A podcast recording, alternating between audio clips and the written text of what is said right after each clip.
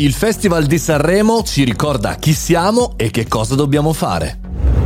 Buongiorno e bentornati al Caffettino Podcast, io sono Mario Moroni e come ogni giorno da lunedì al venerdì alle 7.30 siamo qui davanti alla macchinetta del caffè virtuale per parlare di una tematica di attualità, una news del nostro mondo tecnologico, ma oggi voglio fermarmi a un argomento molto molto pop, soprattutto in questa settimana. È arrivato quel periodo dell'anno, quella settimana per quanto mi riguarda interminabile, che ospita il Festival della canzone italiana.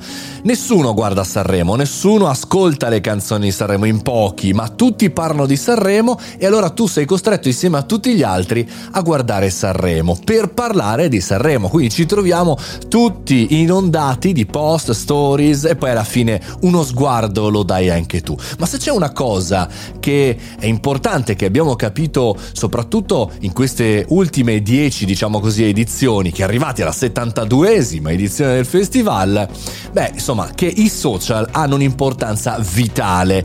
E chiaramente all'inizio c'era solo Twitter e oggi invece TikTok, Twitch e tutti i social tradizionali si trasformano. E quindi se sei un'azienda, sei un professionista o sei uno studente e vuoi valutare, capire, cavalcare questo momento, non devi ascoltare i fuffaguru che ti portano a pensare che in realtà nel, nel lavoro della comunicazione devi solo ed esclusivamente parlare alle nicchie quelle nicchie verticali fatte di pochissime persone, solo con certi target, certe personas. Sì, è vero anche questo, ma secondo la mia opinione il pop, il popolare, oggi è necessario come l'aria.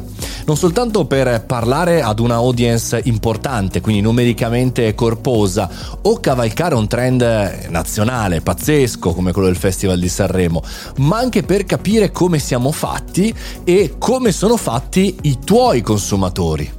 Perché sono sicuro che chiaramente anche nel tuo target super mega fannelizzato verticale, super preciso, ci sono persone che guardano il Festival di Sanremo. Perché Sanremo funziona proprio perché parliamo di Sanremo.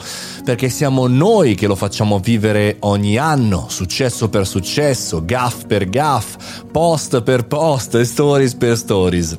Avere invece la presunzione di non aver bisogno di pubblico popolare e di avere importanza solo quando parliamo di un target verticale è fuori dal tempo, oltre che utopico, per fare un business importante. Guardate ad esempio i brand con un marketing organizzato che stanno posizionando su Sanremo, analizzate le mosse, i format, i personaggi scelti, andiamo chiaramente da Ceres all'azienda di Tubico, lo speciale su YouTube. Sanremo, al di là delle canzoni che spesso finiscono sullo sfondo, è il momento per conoscerci davvero e secondo me, prendetelo come lo sto prendendo io, un importante esercizio per chi come noi fa comunicazione e quindi deve vendere anche sui social. Facciamo questo esercizio e settimana prossima ne ne parliamo.